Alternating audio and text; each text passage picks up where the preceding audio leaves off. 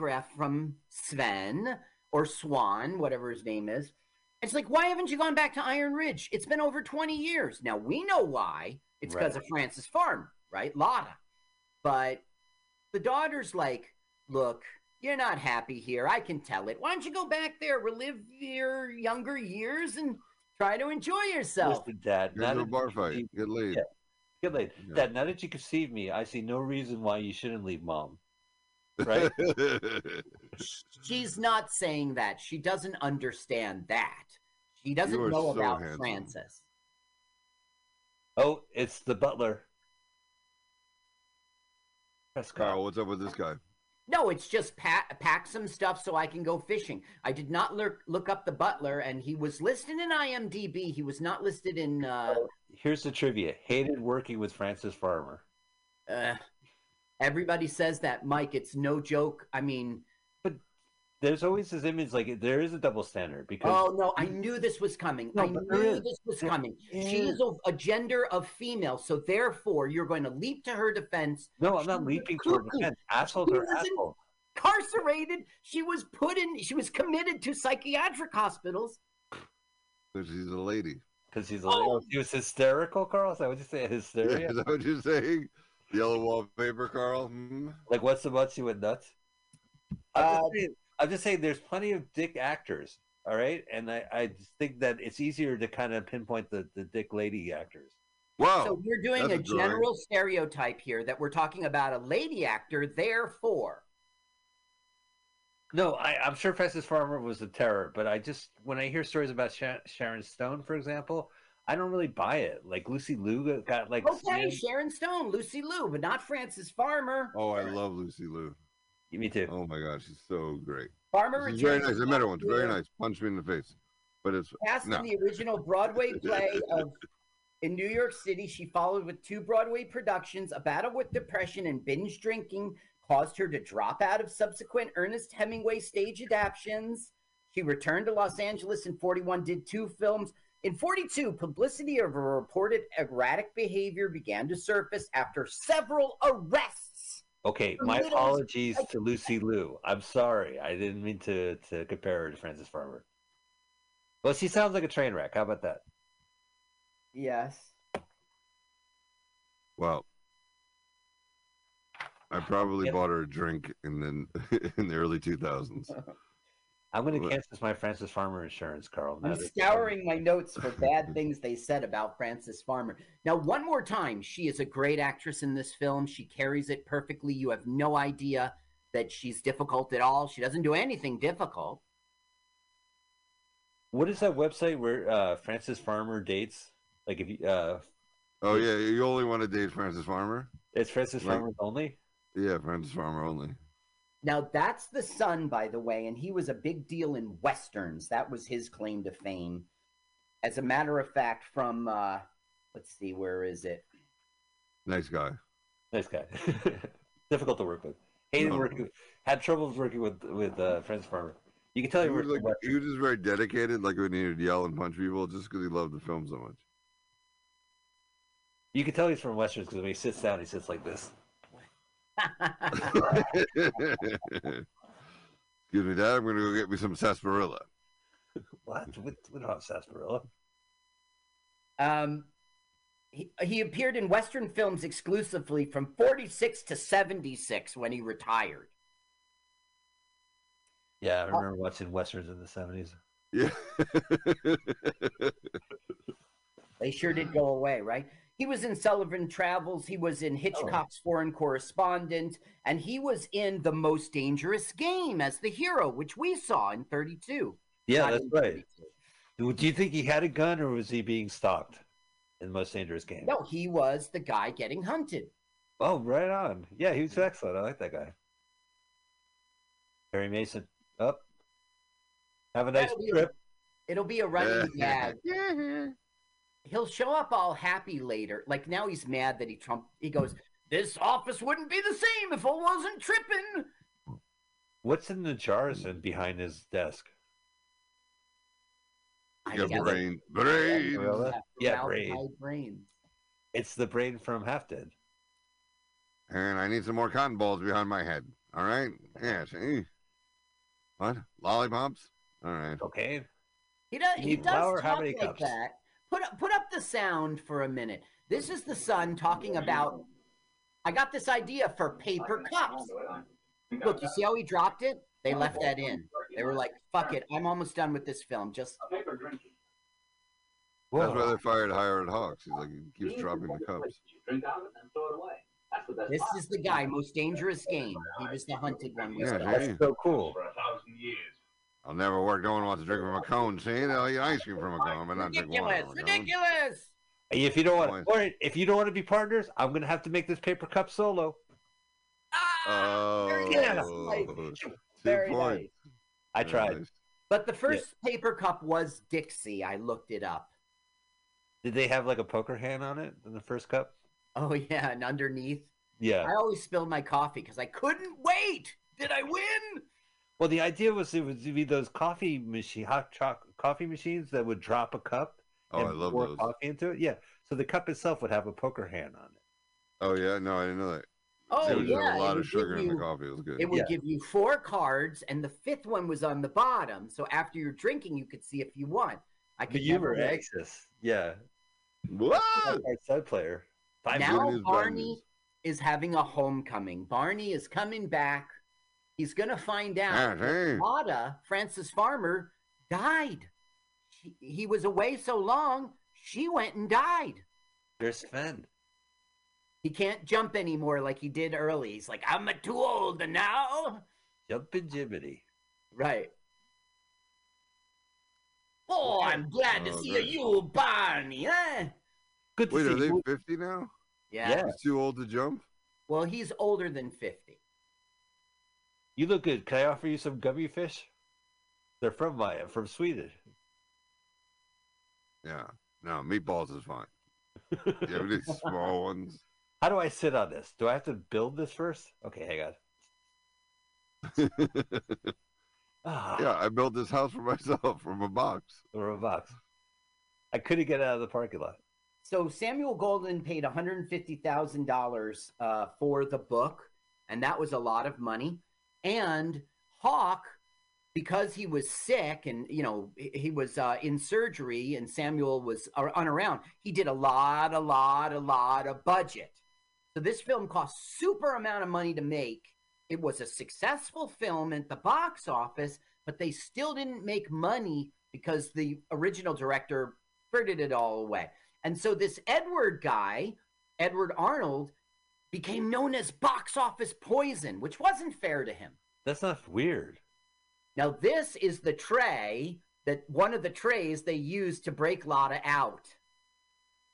Oh, and they framed it. Well, I guess. Yeah. Doesn't he look Uh, like Malcolm when he laughs? Yeah, he does. he looks like our uncle. Glad to see you again, Barney. Oh, this brings back old times. Oh, excuse Let's me, go I'm through- flipping Let's go accents. through some trees. Let's- Wait, were you doing an Irish accent, Carl? Yes, I was by mistake. Let's listen for a second so I can get my sweet. Yeah, get your accent right.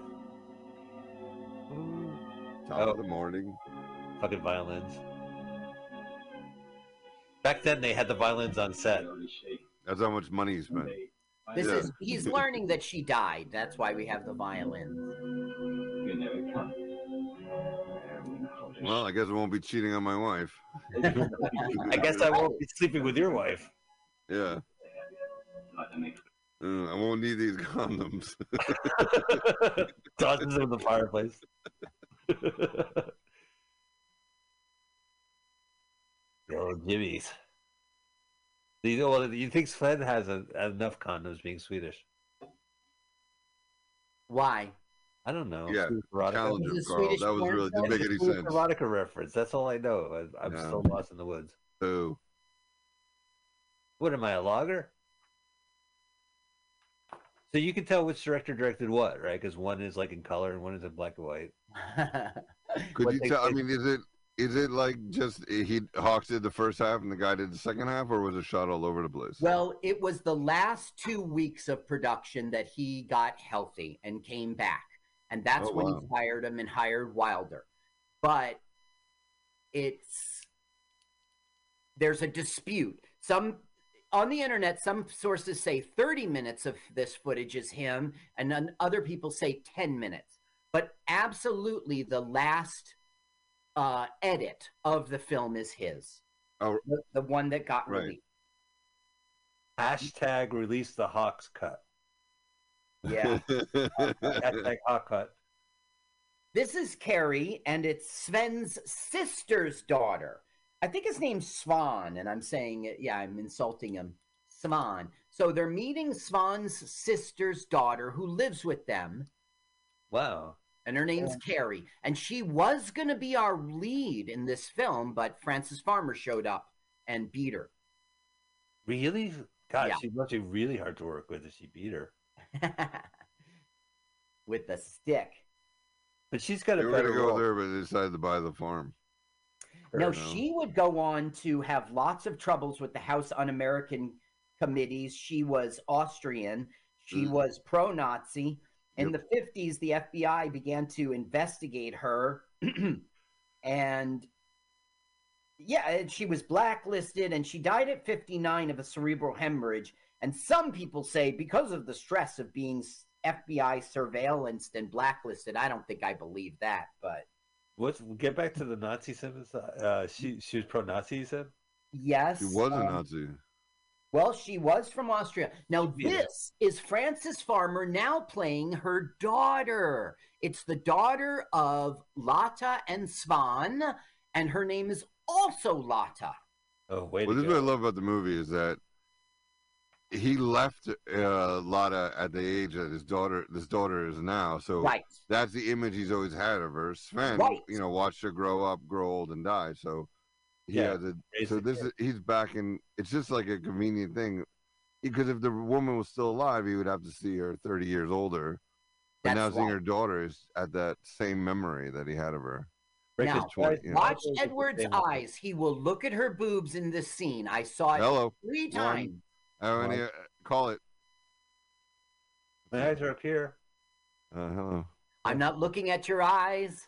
Honey, uh, what's your name tag say? Oh, you don't have a name tag. Let me check it out. uh, two. There you go. He's right out there, right there. You know what the move is? Is to pretend you're angry and look at it. Look, look. Ugh. That, there it is. There it is. now they're looking at the ass. This is crazy. So Uh, They're gonna get kicked out of the restaurant. Lotta and Carrie are a sort of like sisters. They live together. Okay, watch his eyes now. Yeah, Leary. Not yet. Oh, there, look. And- Oh, there you go. that was a quick one. You saw that, right? Yeah, it was very. It was a glance. Yeah, it was a He got glance. one in, huh? Got one in. Lick the finger, touch the uh, twenty early Just twentieth to make century. sure it's hot. ah, it's hot. Now, there's something a little contradictory in this film. In this scene, she's going to talk about as if, like, Barney's sexually attracted to me, so I'm going to exploit that. But later in the film, she's going to be like, I would never. I don't know. It contradicts. Put on the sound just for this conversation. I'm early and you come along as soon as you can. So I'll come later. Yeah. Hey, Bill, why? Listen, I don't want to be there when Mr. Glasgow comes. But why, for Pete's sakes? Well, if I'm not there and he waits a while and gets afraid I'm not coming and... And, and then I come. so she's Hello. manipulating. What are you I'm going to show up late, so I miss. He likes me. what are you up to, young lady? now stop grinning and answer me or I'll slap you, big as you are. Oh, you and Pa have been dumb all your lives. Well, thank you, Miss Marty. Well, you have. You don't plan anything. You just let things happen to you. Well, I'm not like that. Good. Yeah, I want I'm hot. see, and I'm going to fix them so I can get, that's all. Let things happen like that. One Nazis town. walk all over you. He likes me, and he can do a lot for me if I just make him think I'm worth helping. I'm Swan Bostrom's daughter, and I've got looks. Okay. All right. So that's all I wanted you to hear. Now, later in the film, though, she'll like do a reversal as if, "What? That's shocking! I never even thought of it." And and and the script's not making her just for this one little scene. She's got some manipulation to her, and then it goes away for the rest of the film. It doesn't make sense. You think that was added by the new director to kind of Oh, that's a good point. like it was a note that they had to add that scene later to Maybe, make her look bad? maybe. Two shots for Sven, three shots for Sven. You guys want any of this? oh, I forgot to offer you guys some grappa or whatever it is. I have. now he goes, "Where is she?" And and you see the Ooh. Harry's like, like it's true what Lotta was thinking, you know. And Oh, Santos. they named her Lotta because she's got a lot of boobs. A lot of junior, right? A lot of senior. Got right, lot of it is seniors. junior and senior. That's right. Yeah. Unless she comes from a long line of uh, a lot of, it'd be a lot of the third, a lot of IV. Oh, that's a lot, a Lotta.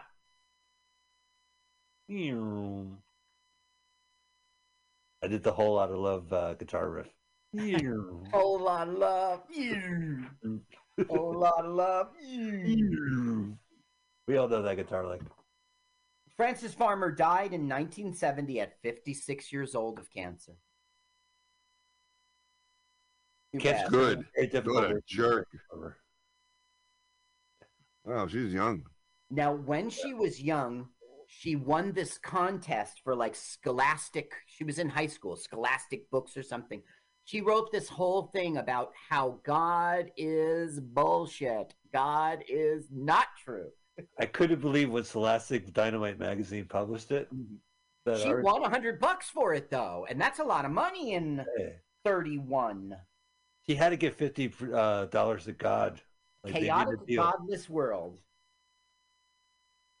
But later, towards the end of her life, she would become a Christian. You know why? Because she was cuckoo, cuckoo. I'm gonna Oh, have to see more. She went to the Soviet Union He did. Wait, who? during her final year of college, 1935. Frances won a subscription contest for the leftist newspaper, The Voice of Action. First prize was a trip to the Soviet Union. Farmer accepted the prize despite her mother's strong objections. Fuck you! Where were you when I was a kid? Uh, so Frances, don't go to Russia. Fuck went- you. Where were you when I was a kid? uh, she went. She was. Uh, she wanted to see the pioneering Moscow art theater. Her interest in such topics fostered speculations. She was not only an atheist but a communist. The same year, she graduated with the degree in drama. When she came back from the Soviet Union, she went to New York. She got into uh, some plays, and then Paramount. You know, Nice. she was too pretty to not let. Uh, be I do. I do want to keep talking about her, but can I, I just want to play the song that they're playing on the accordion. Another one You rides the bus. make it. Hey, I want to sit next to you. Okay. Talking to you, Michael. Yeah, that's the song she's playing. Well, Barney's she's singing "Love Me Tender," and Barney's like, "Stop it, stop it," because he can't handle it because Right. it looks just like his love.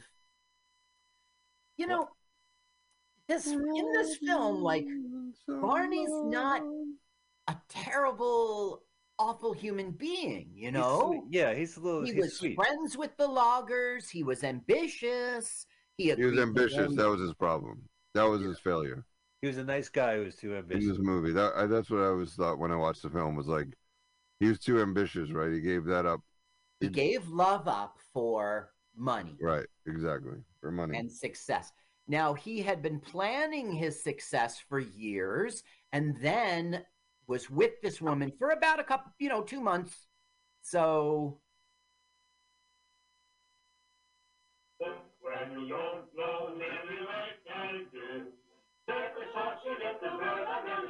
you know this song too.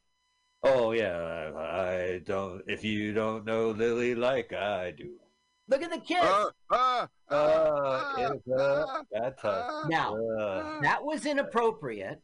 yeah, And we him out really won't see that again for the film until he makes an indecent proposal later. But we won't see gonna any that? more creeping. Sven turns to Red Fox. Ah, I'm coming. This is the big one. he popped his collar. Lana, I'm coming.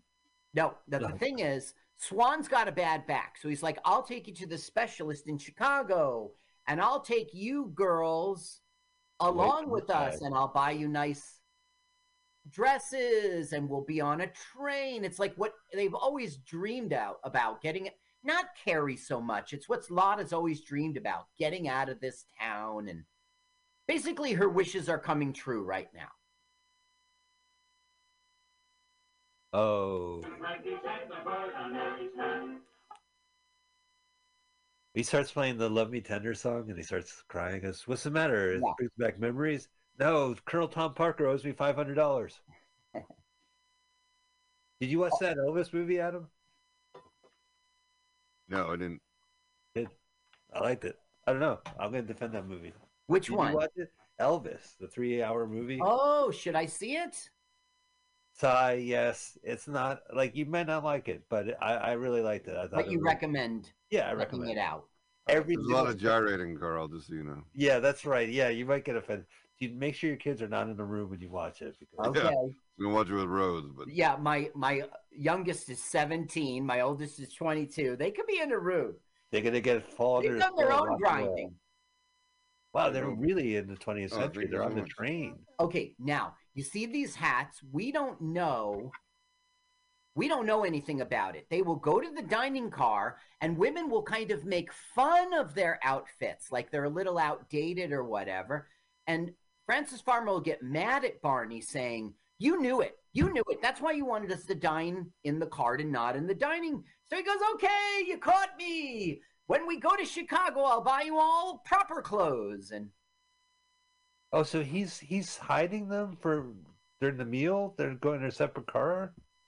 When they Oh my God, the meal's on her head. Car, he said, "Let's dine in my car." And they said, "No, we want to go to the dining room where everyone can see us." So Barney said, "Oh, okay." You know, he's not going to say no to them. Yeah. And then they got laughed at, and so that's Uh, how smoking or non-smoking section? Bumpkin or non-bumpkin section? Uh, smoking bumpkin. Okay, here they are in the dining car, and you can see a few people taking a look at their hats and stuff and their outfits and Getting making smirks. Yeah. No. Hello. turn this up because it's a little. Hey, fellow robber baron. Hey, what? Only fair.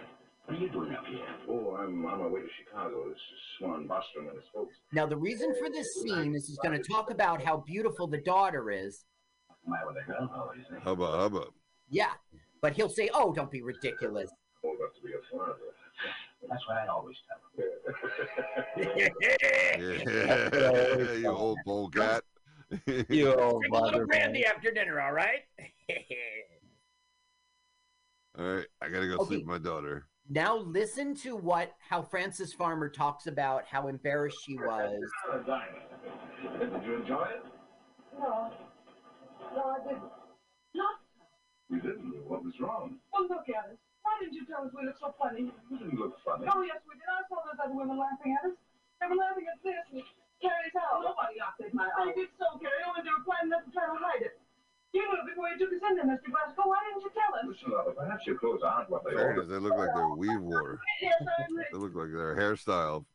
Well, that's Yeah. essentially what I wanted you to hear. And now he's like, "Gonna well, I'll buy you proper clothes." He basically starts spending money on them like crazy. That's the reason why you didn't yell, "Come and get it" in the middle of the film. You were embarrassed to eat with us.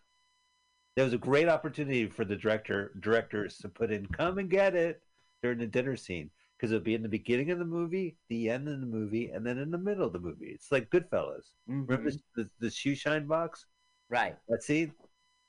Same Yeah, you, you insulted them a little bit. Now, uh, y- a little bit. a little bit. Now they're Oh. in proper great clothes, and Oh, now they don't look silly. outstanding. Oh, they look. All right. It look Phew. at all. Dude, that other hat looked ridiculous. This one. Okay, Howard Hawks was Put originally signed to direct, but was replaced by William Wyler midway through the production.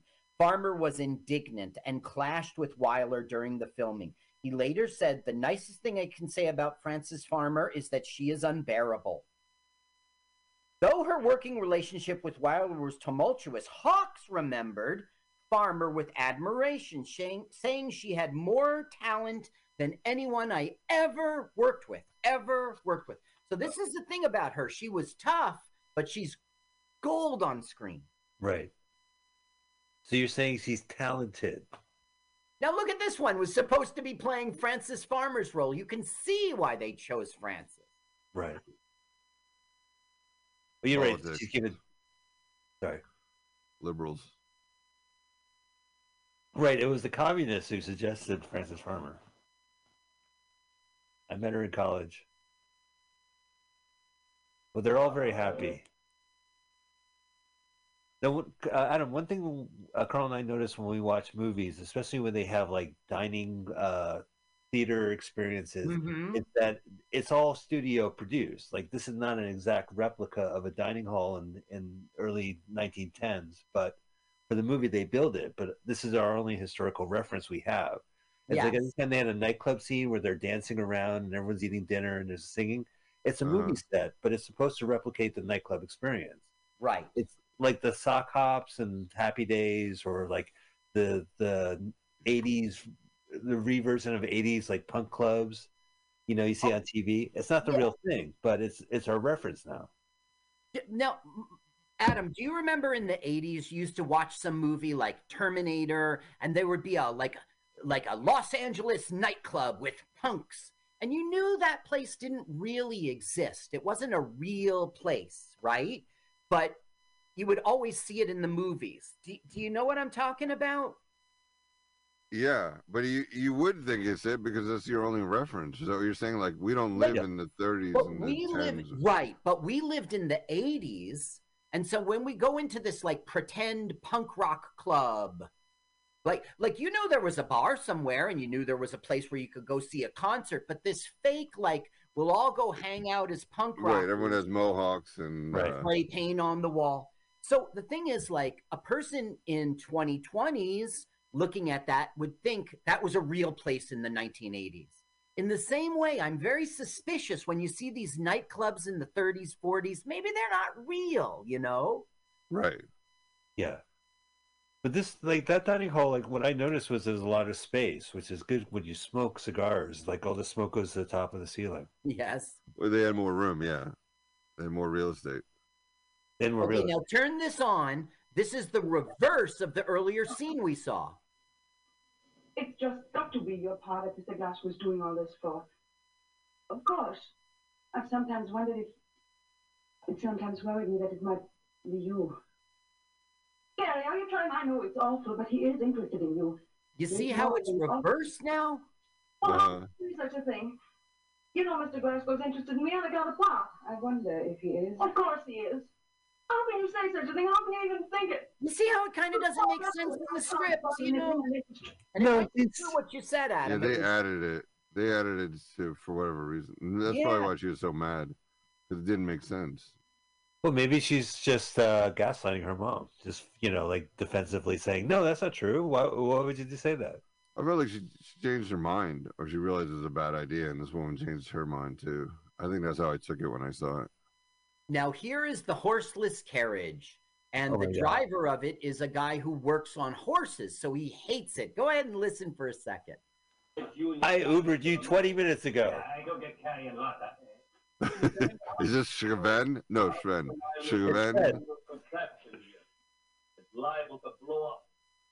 Yeah, and I don't care if it does. I like me horses. You ain't like horseless carriage? What best accent is that? I don't know. Now that's Scottish, right? I'm a time, but none of them Yes, beauty. horsing around down on my too soon. I just thought it was a little funny how he hates the car. You know, it, it, when he's in that automobile, his accent is it's not horse at all. There's no there's no hoarseness to his voice. Oh, come on. It's it's a horseless carriage. Like He, that's why he had a speaking role. He was not hoarse. yeah, Um, okay, the premiere of this film was in Seattle, which is Farmer's hometown. At the premiere, it was it, it was in a place in which he used to be an usher. That was the kind of neat thing about it. Um, at the premiere, Farmer was noticeably quiet, spoke little to reporters, which resulted in news reports that she was cold and aloof. Nevertheless, Come and Get It earned praise from pu- public and critics, with several reviews greeting Farmer as a newfound star, likening her to Greta Garbo. So right. It's a good spin. So yeah, this was a big hit then. this was a big hit that Uh, still lost money because of the director. Did the loggers in Right. Seattle like the movie, or were they bo- protesting? The loggers in Seattle? Well, Washington State, Oregon. I don't know. Maybe they came over. I did do a lot of research for this film, but I only got to any of that. Google page nine. I don't know what the loggers in Washington. They didn't have like a logger protest during the Seattle. They didn't have that much logging. Like in the beginning, I, I think that's interesting. The loggers footage because that's real. Yeah, Yes, it is, and it was from Indi- uh, What did I say? Oregon. No, Oregon. no. Ale- It was from. Was it, It was from New Jersey? Idaho, North Fork Clearwater River. What did I say? You said. I said New Jersey. Okay, now we're meeting the sun and Frances Farmer's lo- daughter Lotta will meet the son too. Oh Oh. no! Awkward. Woo! I have an extra ticket to the Love Boat if you would like to go. Uh, if I could It's bring very um, subtle. It's directed very well. Watch when they meet. He doesn't have a chance to really get acquainted with him. And she's a great actress the way you can see it in her face. Look, he looks, she looks, and then she's like, Oh, Whoa, hello. Yeah, holy Hubba hooba. cow. Yeah. you are the uh, most dangerous. that game. guy, but handsome. Yeah, aren't you the most dangerous game guy? Hello. No, no, come here, come here, get away from him, get away. Weren't yeah right? Weren't you the most dangerous game? I was. Great. You got ten seconds. Yeah, pow Not I'm again. not kidding, Wabbit. All right, guys, get out of here. We got to fart. They're giving him a, a tour of the mill. How boring. Yeah. Now, you haven't heard from her. Uh, if you watch this film three times, this is my fourth time like you. She is like a interesting, neat character. She's a grouchy secretary, and she gives Barney lots of trouble. She's she's one of the reasons why this is a good film. You don't like her when you're watching this, but she's that's that's exactly what you're supposed to feel like. She's she's Della Reese to his Perry Mason. Della Reese to Perry Mason. You know, I remember Perry Mason's show in the reruns, but I really didn't give it a chance. But you know, Perry Mason, like it's crossword puzzles. Like the secretary's name, Reese, Uh-huh. has two e, three e's and. Perfect. Yeah, and then the writer of Perry Mason, his name is like E R L E or something like that. So I only know from crossword puzzles. Now, this is a well written, well directed scene, well acted scene in which this is supposed to be like when they get together and it's the kindles their relationship, but it's fraught with mistakes and accidents and fighting. It's really good scene. Ooh. Yeah. Smack! Oh, he smacked your back. He hit her right back. Yeah. Now you don't hit me again. Well, you brought up communism in the first place. Being a gold digger. What's that? You brought up communists in the first place. That's So she's like, he's like, something's boiling over. Oh, and she's man. like, well, I'm busy fighting with you. And he goes, no, you better, you better handle this. Now, watch right. me come over here and fuck it all up like a bumbling idiot. Ouch! And she's like, you fool!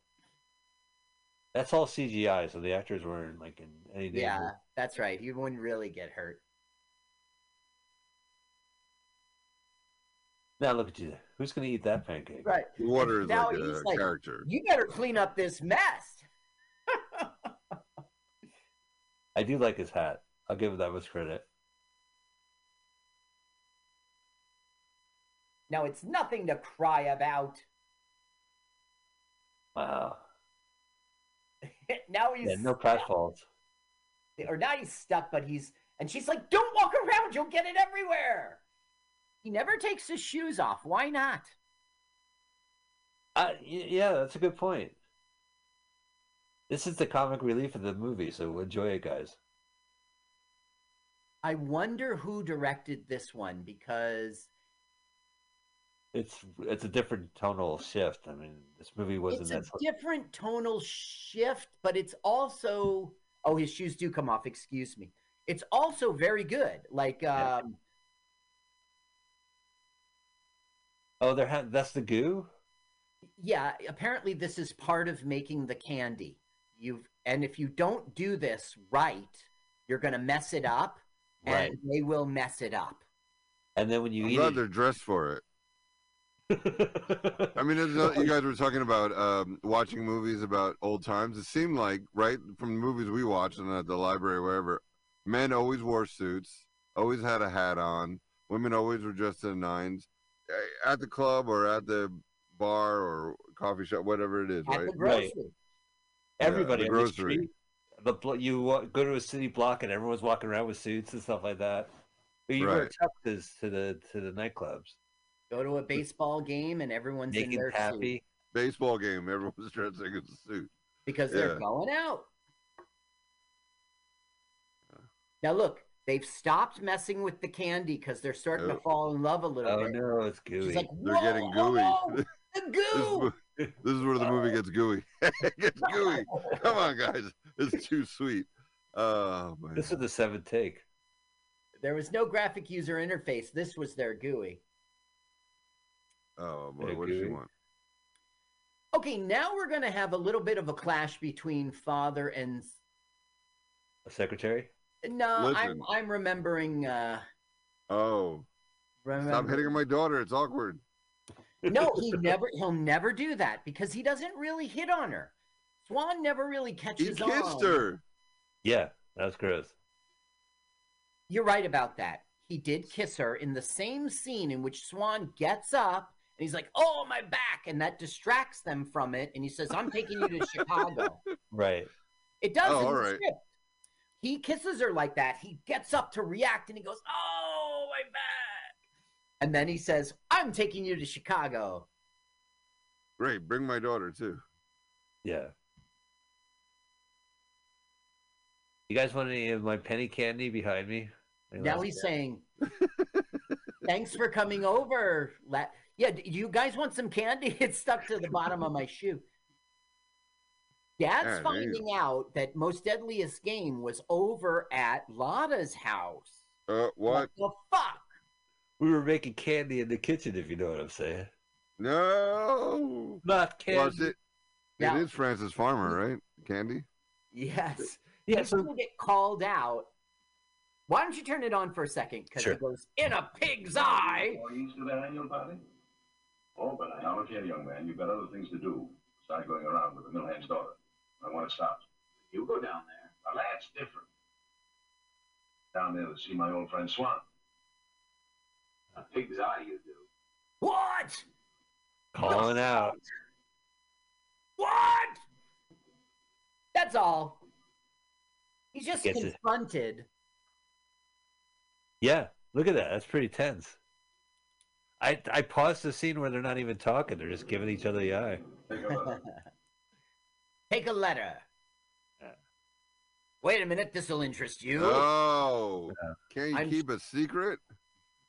Jesus. Ugh. My dear Russ. I feel, I feel stabbing in my back. I'm shipping my son off to Chicago so he won't mess with my girl. Now, can we can Uh, we talk Chris about Hansen Frances is Farmer? outside to see you, sir. I was wondering about the chocolate. If we could get back to the chocolate at Frances Farmer, what is the connection? Why do I always connect that name to chocolate? There is afraid to- a. I have no idea. I'm t- all right, I'll Google Carl? it. Sorry. Carl's gonna do a dissertation about Frances Farmer. Frances chocolate. Farmer chocolate. I didn't research that. Farmer chocolate. No chords. Come and get it. I'm I'm dreaming. It has to be something else. Fran's chocolate. That does thank you. Whatever for- happened to Frances Farmer? Fanny Farmer. Annie Oh Farmer. Or yeah, yeah, you're right. Fanny Farmer candy. Okay, so what's Now, up? this is a game called to- Diablo, and Oh, it was really? very popular in the 30s. And this is like the tail end of its popularity. It's about to go away. This is like a Sudoku puzzle for them right now. yes, when it was fresh, you know. Yeah. Now, she is going to say, I'm not marrying the rich boy that mom wants me to marry. And, you know, Edward's going to be like, that's insane. You can't, because she wants to marry this like low life guy in the paper mill, the one who was doing the paper cups with the sun. He's like, I, I well, he doesn't say I'll forbid it, but he essentially does. And then she goes, Look, you were gonna marry that Lotta.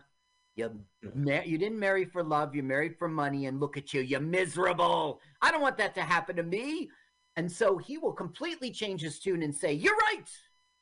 You should you, marry for love. And he'll be friendly with the bum who's doing the paper cups. He'll warm up to it. You'll see. Oh, he's about to make a lot of money off of that guy. Yeah, Yeah. that's Uh, right. okay. But he didn't want to. He wanted to reject the idea and say, like, you can't marry a low life and Listen, and there's other ideas. Sliced bread, ridiculous. People want to rip their bread. No one wants to slice. you bite your bread off. How can you fit it in a toaster? What's a toaster? People just want to put it in the oven and wait three hours. All right. This is the greatest thing since unsliced bread. I gotta go put horses back in my horseless carriage. Yeah. it's not working. How much horsepower has this horse got? One horse. That's pretty good. Pretty good. The other one's sick. All right, fair enough. Uh, So, you know, he can get he gets it. He gets it. You're right. So you're gonna marry for love, not money. And so he's gonna try to make it so that okay, this guy's got some money. Paper cup idea. Okay, so there's not only Fanny Farmer chocolate, but there's also Fanny Merritt Farmer from the 1800s was an American culinary expert whose Boston Cooking School cookbook became a widely culinary text. Whoop de doo! This has nothing to do with our film. But I'm just saying, like Frances Farmer, I would think of the chocolate and I would think of the cookbook. I would not, uh, you know, I would get the But right now we're researching your tangent. I think it's relevant. Okay. It All right. was on the show. Yeah, right. So here he comes down to the like low life dredges of the workers. He goes, Hey, what's your name? What's your name? You know what my name is.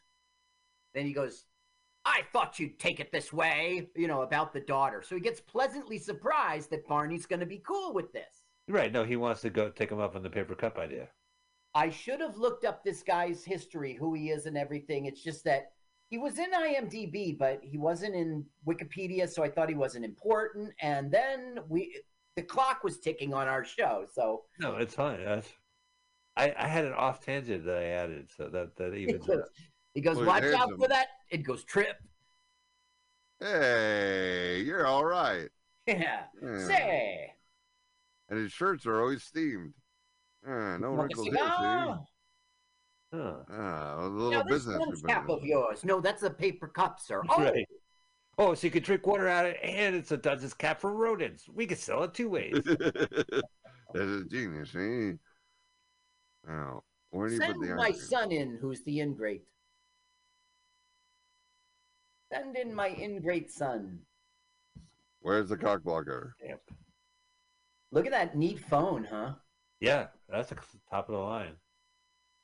That's a horseless telephone. Which is really, this phone is a terrible. They want to put numbers on this phone. I said, no way. See, it's a terrible idea. Everyone wants to talk to an operator. Sir, just give me the extension so I can connect you. Bing, bing. Benson Hills 555. That's how it's done. Sadie, get me New Manhattan right away. So they're like, how many of these paper cups can you produce in a day? And, you know, he goes, I'll see you at the party to watch your step. Well, So don't anyway, he's being cool. That's the thing about this Barney. Like he is bad. It's creepy. He wants to rekindle Lotta with the daughter. It's inappropriate. It's so young, but at the same time, he doesn't. Not a bag. Okay, Yeah. right now, Whoa, you're looking at his balls. yeah, he's she's Looking right at her balls. She. Look at that. She's not even pretending she's not looking at it. well because he's boring them He's with like displaying it. history of paper, and they're so Oh. bored. Oh, Oh, look at those. it's a pulp, pulp fiction, right? Well, that's just one of the things I really like about this movie Pulp is that the son is not a catch, and she's still falling for him. Like he's He's clumsy. He says dumb things. He's prattling on about history, and she still is like in love with him. Look at his package. Oh, that's love. It's the whole package. Look at her. Wow. Yeah, he's like, that's I like your stupid stories. glad I put on my good bow for you. Go ahead, listen to it a moment. It, maybe it's oh, I can't now. wait to hear the story. Oh, we'll never hear that paper story. Back to the horse carriage. Right. Oh, see, he did go uh, back to the horse carriage. Well, it's not the same guy. Hey, you horses, will you be in the movie again? Nay. You see how it, you see how it's an anchor? He put an anchor on it. Yeah. Hey, Now Hey. he was supposed to say, "Don't weigh me down." It was the joke, but he was hoarse that day. Oh my God! I was like, Come on, what's why the what's with the long face? Oh, thank Yeah, what- God! I want you Oh. to have this horse. Are you looking in my mouth? Have you no respect? Ah, I get it. I get it. Oh, Oh, thank God you shut up. He was boring us about paper. boring us to death. but Oh, was. tell that story He about the phone again. Oh. Anything. Oh, I love paper too. Now he's admitting it. He was like, "I'm just a regular windbag. Good night." Yeah, but I'm getting the girl. Dad. So, deuces. Okay, now, like I told you before, Barney is rarely, if ever, inappropriate with this girl. But this is the scene in which he'll make his indecent proposal. he has to do it. Like the whole movie is leading up to this moment. Right. This was the moment for me when I saw it. I was like, he, he's totally about regret of Go He's ahead, put it on. rich. Put it on. Gary wouldn't like it either, I think. I wasn't thinking then. I mean, you. Alone? Go live in Chicago alone. So hello. I'd be scared to be in Chicago alone. I'd be there. Oh. I mean, I'd Ooh. down often on business trips. We go to the theater together. You'd like that, wouldn't you? You like I You like it. Yes, but you, you being a married man and all that. Check it out. Check it out. Funny. People wouldn't know. People wouldn't know. That's it. Oh. That's his indecent proposal. Ugh. I'll offer you six hundred dollars if you sleep with me. Six hundred dollars in nineteen thirties money? Wow, That's that's like a million dollars in 1980 money. Nineteen ninety six money. What year was the decent proposal? I just love it because he's like, he's talk in his mind, he's talking to the woman that he left. He's Right. not talking to the daughter. Right. Yeah, he's gone crazy, and he's just like, I regret my life, and I want to start over, or I want to, I want to go the other way right here. Yeah. Right. Yeah. But with the daughter. Right.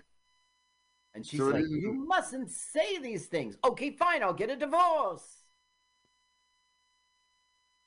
Doesn't he look like that actor, that uh, Italian actor that um was in Breaking Away, the father, Oh, Vincent uh Gardenia? Gardenia. Yeah, he does. I vaguely remember his face. I remember the hugging scene. He was the dad. Yeah, like uh, he always got terrible food from his wife. Oh, he was on a diet. Did you guys ever hear the Glassstone Mills Employers Band? Worst. Oh. Employers, Employers they Band. suck. There's only three of them. the three of them, right? They they hired the employees band to cover for them. Ah, shake my hand. Hello. Well, the band's going on a, a break I've because they're been union. exploiting you for years. Welcome. Thanks for coming to my party. Gotta shake the boss's hand in front of his Now family. look, you see the triangle. Did you see it Oh his yeah. Head? Oh, so That- wait, come and get it. That's the come and get it triangle. Oh, so we're almost done with this fucking thing. Now look, this has got to be the mom, and I'm wrong, but look how old she is. The men don't She eat. looks like Cloris Leachman. Wow, hookla, whatever it was. Do I have the mom's info? I don't even think I even have. But it. where's the band leader from? Was his Er- the first band he did? There, oh, he's playing. He's playing that song we've heard over and over and over. Love me tender, love me too.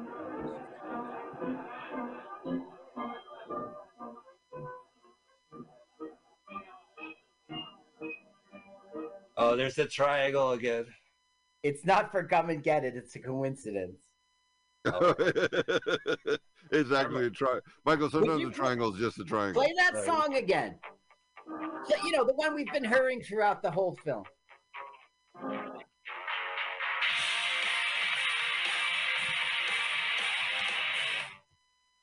Frances Farmer. Oh no, they don't mention the name. I'm just waiting for him to say "come and get it" at this point. Well, okay. It's not quite yet. We are way deep into Act Three, but but It has to resolve itself. yes, y- it's not time. It has to get a lot more creepy than. Yeah, right. It doesn't end on this note. It does get How are Does you? How are you? How are you? not the right word because he doesn't do anything inappropriate. He just confronts and wants to fight. It's not. How do you do? How do you do? How do you do? She is Yeah. not worth being married to. She's a mean, grouchy woman. Okay, this is this is my low life boyfriend who I'm gonna marry, mom. Paper cup guy. I don't want to be a family of a paper cup, Eris. They look great. Those outfits look great. Look at Sven. He's a pimp. Look at this guy. No, he's the dad. He says, Oh, It's his uh, give it niece and his daughter. Oh, hello. can He's someone water my hat, please? Thank you. I'm. She's wearing the chuckle patch from Magic Garden. Why Yeah. do you have flowers on your hat? Well, I didn't, but then it started raining.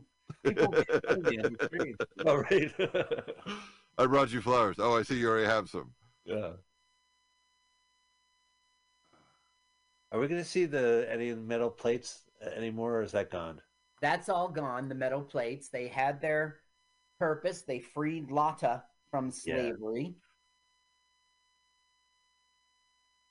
Okay, guys, try the barbecue. Wait until I I get my first. I, I get first dibs on the barbecue. Ooh, Free latte. During the production of The Visit, Farmer was involved in a drunk driving accident. Oh when confronted by the police, she recalled, rather than answer, answering as Frances Farmer, I reverted to my role in the play and What? suddenly became the richest woman in the world, What? shouting to high heaven that I'd buy this goddamn town. She was a kook, man. She was a kook. I love it. Okay, this is the scene in which it's like, Will you marry me? Yes, of course I will. You could tell it's from the second director because he goes, "You promised to t- that Howard that you hate Howard Hawks as much as I do." Yes, darling. He's a terrible, terrible director.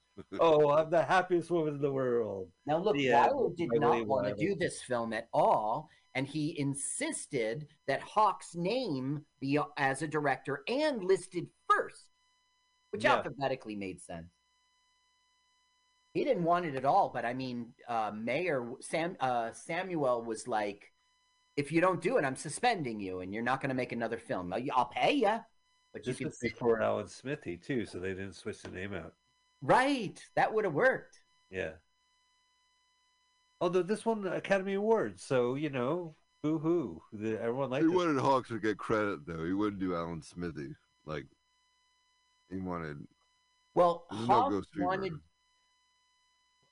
Actually, it's not in front of me, but one of them insisted, like, that's a film I never made. I think it was Wyler.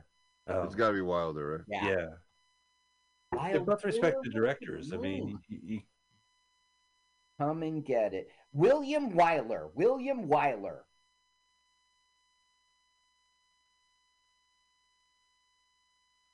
Ferber had approved Jane Murfin's script, which Hawks found wanting. He persuaded her and Goldwyn to allow him to bring in Jules Furthman to do a rewrite. Hawks just like, while the cat was away, the mouse played. He just like, I'm doing this film the way I want, and you can lay in a hospital bed after your surgery. right. Wow. It worked out in the end, but it wasn't the leftist, you know. Okay, he's all over the house looking. That's the secretary who's been his uh, gadfly the whole film, and he's like, ah, they got to be up. He wants to break it. Uh, I'm not sure if Another he's street. looking for Lotta or looking for them both together to break it up.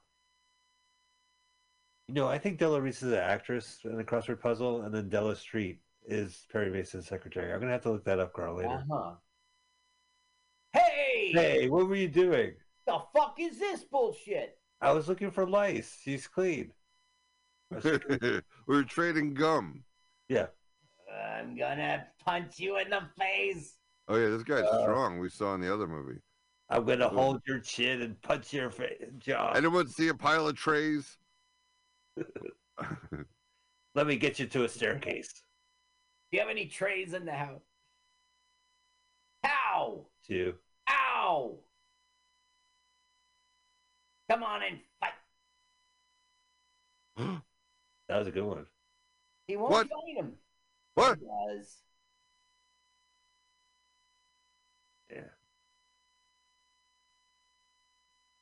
Because wait a minute, I'm in love with her, and I'm gonna marry her, and there's nothing you can do about it. Now she goes, "Don't hurt him. He's an old man." That hurts. That Oh, really hurts. us. that hurt. Uh, Ooh, I get. Oh.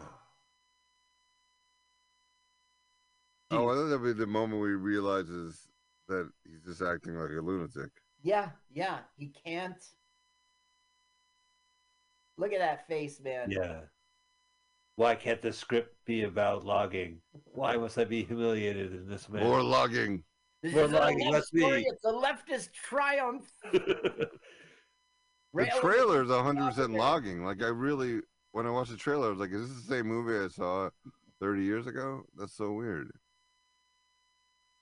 I don't remember the logging. I mean, I remember it was logging, but the love story is really the uh, interesting Now, part. here's the wife, and I had it wrong throughout the whole film. Now he goes, she for the first time, like, lets it be known that she was afraid he was gonna like leave her for Lotta. We didn't get that throughout the whole movie, and I think it's a missed opportunity. right. She's happy when she hears her son will marry her. I don't care as long as it isn't you. Honey, you're the greatest. So she goes, It's time for everyone to eat, and they're not coming in. Would you please help me Oh, oh, get them oh, all in? Oh, I got it. I got this one. got it. I know right. this Oh, one. so the ending's coming. Let me get myself ready for it.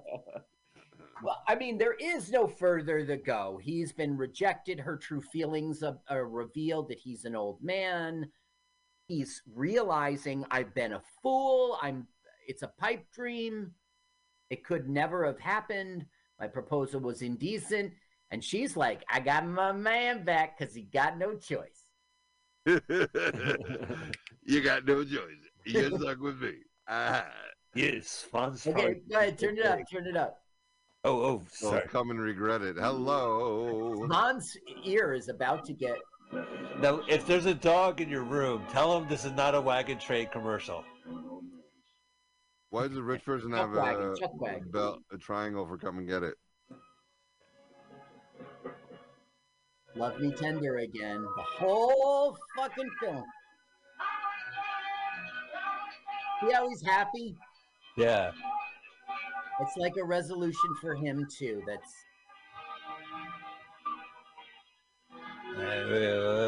Holy, holy, oh. wait, now he's not looking happy. He's No. letting him just leave. Is he crying? There's tears behind that. Come and get it. Well, that was the life that he churned. He churned away. Yeah. Yeah. He's getting his son's getting the life he never had, Well, granted, the daughter's a and the troubled money. lot of Bostrom. Wow, Adam, what'd you think of this movie? Uh, I thought it was really good. Actually, I'm not gonna lie. I still like it. Yeah. Um. Oh yeah, you forget about the logging part, but um, it, yeah, it's really about the uh, relationship, right? Yeah. Like, I still think it, it remains true. I mean, obviously, I'm 40 years older than I was when I saw it, so I've lived the guy's life, and Uh, right, you can see where. I wasn't. I didn't choose one or the other. I mean, uh, you know, God chose me to have a failed business, but um, no, but it wasn't like, You know, God, I was so scared that I would be poor and happy or rich and, and unhappy. 'Cause it- It's in the movie. Obviously, makes it seem like there's one way or the other. For his Yeah. personal story, it was, but not for Not his sons or not other people. Yeah, Carl, but yeah, I still think it's powerful. What do you guys think? Well, I thought it was it was very relatable because I married for middle class. I should have married for sex. Okay. Right, right. Um, no, I re- I'm with Adam. This was a good film. It was, uh, you know, it's a shame that like we don't notice the logging because they changed everything. But no, I would say it's a good film, and I think Frances Farmer did a great job. And I didn't notice that there. No, that's not true. We do notice the tonal difference. There are two There's directors. just a little stuff, you know, like Yeah, the goo, and then maybe some. But the goo felt like comic relief. Like it still But was we very don't really professional. they have to fall in love. You know, Yeah, it's not just that they're both good looking and young. Like they have to have a moment. Like he fell in love with her mom. There was that moment, of the fight, the bar fight, which is That's more what I respect so much about the script is that he was not lovable. He was not well. He was lovable, but he wasn't like a leading man hero that anyone would fall for. He was klutzy and big-winded. He'd say Right. stupid stuff, make a mistake, fight his dad. he did have a good heart though. He did make decisions. Like he bet five hundred dollars in the eighteen eighties, and then gave two hundred dollars to this stranger because of Yeah. a story that he had. This woman that was going to poison him. So it was. uh he, he uh I don't know. It's, it's a good movie. If I didn't know the backstory, Carl, some movies you would watch and that had a terrible backstory, and you watch this weird movie, you go, "What the fuck happened? Why?" You know, like right, they all screwed up. Yeah, they screwed up. But I couldn't tell that from this movie. If I didn't know that there was two directors and that the, the lead was hard to work with for everybody and that was getting into these incidents, I would still think this is a good movie. You know, like I, I think the the drama it was like a Twilight Zone episode where he realizes his regret, the way he was pushing his life forward. And that came across. I would love to see more logging politics that was taken out, but I, the direction was fine. It was a good movie. Adam, uh, can you join us next week? I'll take that as a yes. He- he's frozen. He has a bad bandwidth. He's frozen. All right. Well, Adam, next week- can you yourself only join us next week? Oh, he's on mute. You're on mute. oh, what? The mute button? What do I got to do? All right, I'm going to motion to the. no, yeah, I'll see you guys next week as long as you do anything in black and white. All right. Well, good news. Uh, here's what the deal.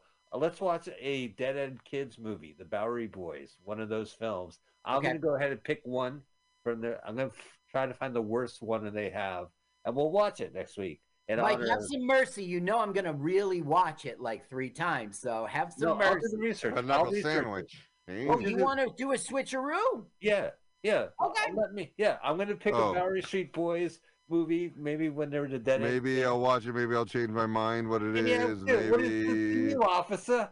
I'll What, look at hanging out in the uh, I'll look at Wikipedia five seconds before we start recording. Uh, Yeah, Mike, right. Mike, please just research the movie. Don't go to the library and get the Bowery Boys, you know, classic, you know, eight DVD box set and waste three weeks and then not have content No, for the no, film itself. content. That watching every single uh, Abbott and Costello movie before did, it did a, it did a little, but it did so little. But all I did was I read them. I'm, I'm going to go to the library and research Bowery Boys, and I'm going to bring an extensive history of 1930s comedy. but no, seriously, uh, Adam, join us next week. Audience, join us next week here on Mutiny Radio. Uh, we are stream every Sunday. To go to mutinyradio.fm, uh, see what's happening. And uh, there's a donation button, and we have our archives there. Check it out. Check out our archives at the uh, Mutiny Radio, and don't forget to donate and check out what there's happening with Mutiny Radio and check us out on YouTube and uh, podcast and go to uh, more information. Check out proudlyresents.com slash let's. All right. So uh, we'll be back next week. Uh, my brother Adam will join us and we'll be watching the Bowery Street Boys. See you later. Bye. Let's watch a full length movie on YouTube with Mike Spiegelman. Let's watch a full length movie on YouTube with Mike Spiegelman. Hi, this is Carl. I wrote this song. I, I'm Mike's friend. Mike My turn ons are satin sheets. I love to be outdoors. Follow me on Twitter. Jokes to Carl. The French duh, not the duh duh. Let's watch a full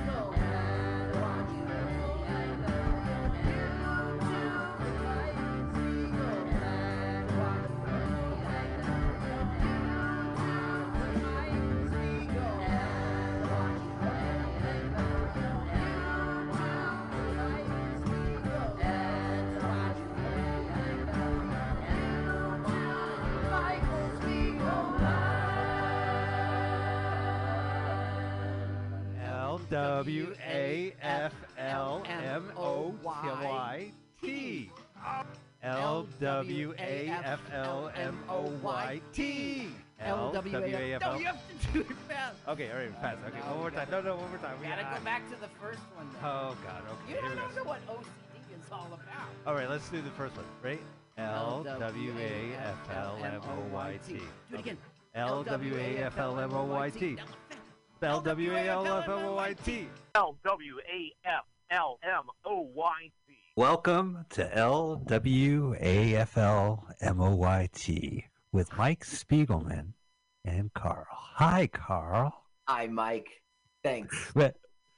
Good to see you. Hey, uh, welcome to the show. LWAFLMOYT is an acronym. It stands for Let's Watch a Full Length Movie on YouTube. We're going to watch a full Oh. length movie on YouTube with me, Mike. Spiegelman, L- and Carl. LW. Yeah, YT is YouTube. Uh, excuse me. YouTube is one word. YouTube is I, one I word. just said YT is YouTube. But it should just be Y. Okay, LWAFLLY. That's Why? actually my question. YT. YT. L W A F L M O Y T. That's a great question. I'll have to get, I'll have to circle around back. Welcome to the show. We are streaming first, as always, on MutinyRadio.fm, our home base in San Francisco. Beautiful, beautiful Mission District. Come on down. Mutiny Radio has live show, live comedy shows Monday and Fridays. Check the website MutinyRadio.fm.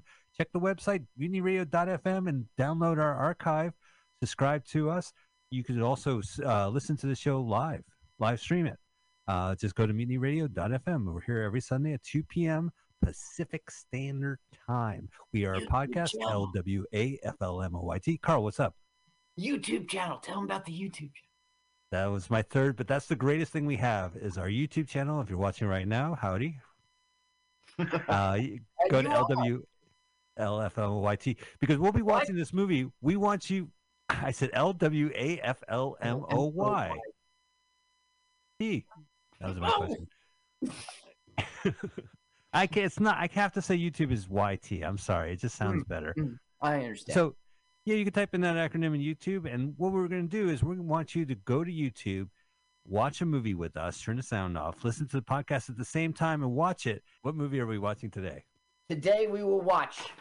This is a hard one. The Return of the Six Million Dollar Man and the Bionic Woman, 1987. I'm sorry. I'm sorry. The Return of the The Return of the Six Million Dollar Man. You got to write out six million in English. And the Bionic Woman. B I O N I C. Come on, we all know how to spell bionic woman. 1987. Also, you got to say ampersand instead of the A N D. You got to put in that little squiggly ampersand. Probably you start I- typing this, it'll come up.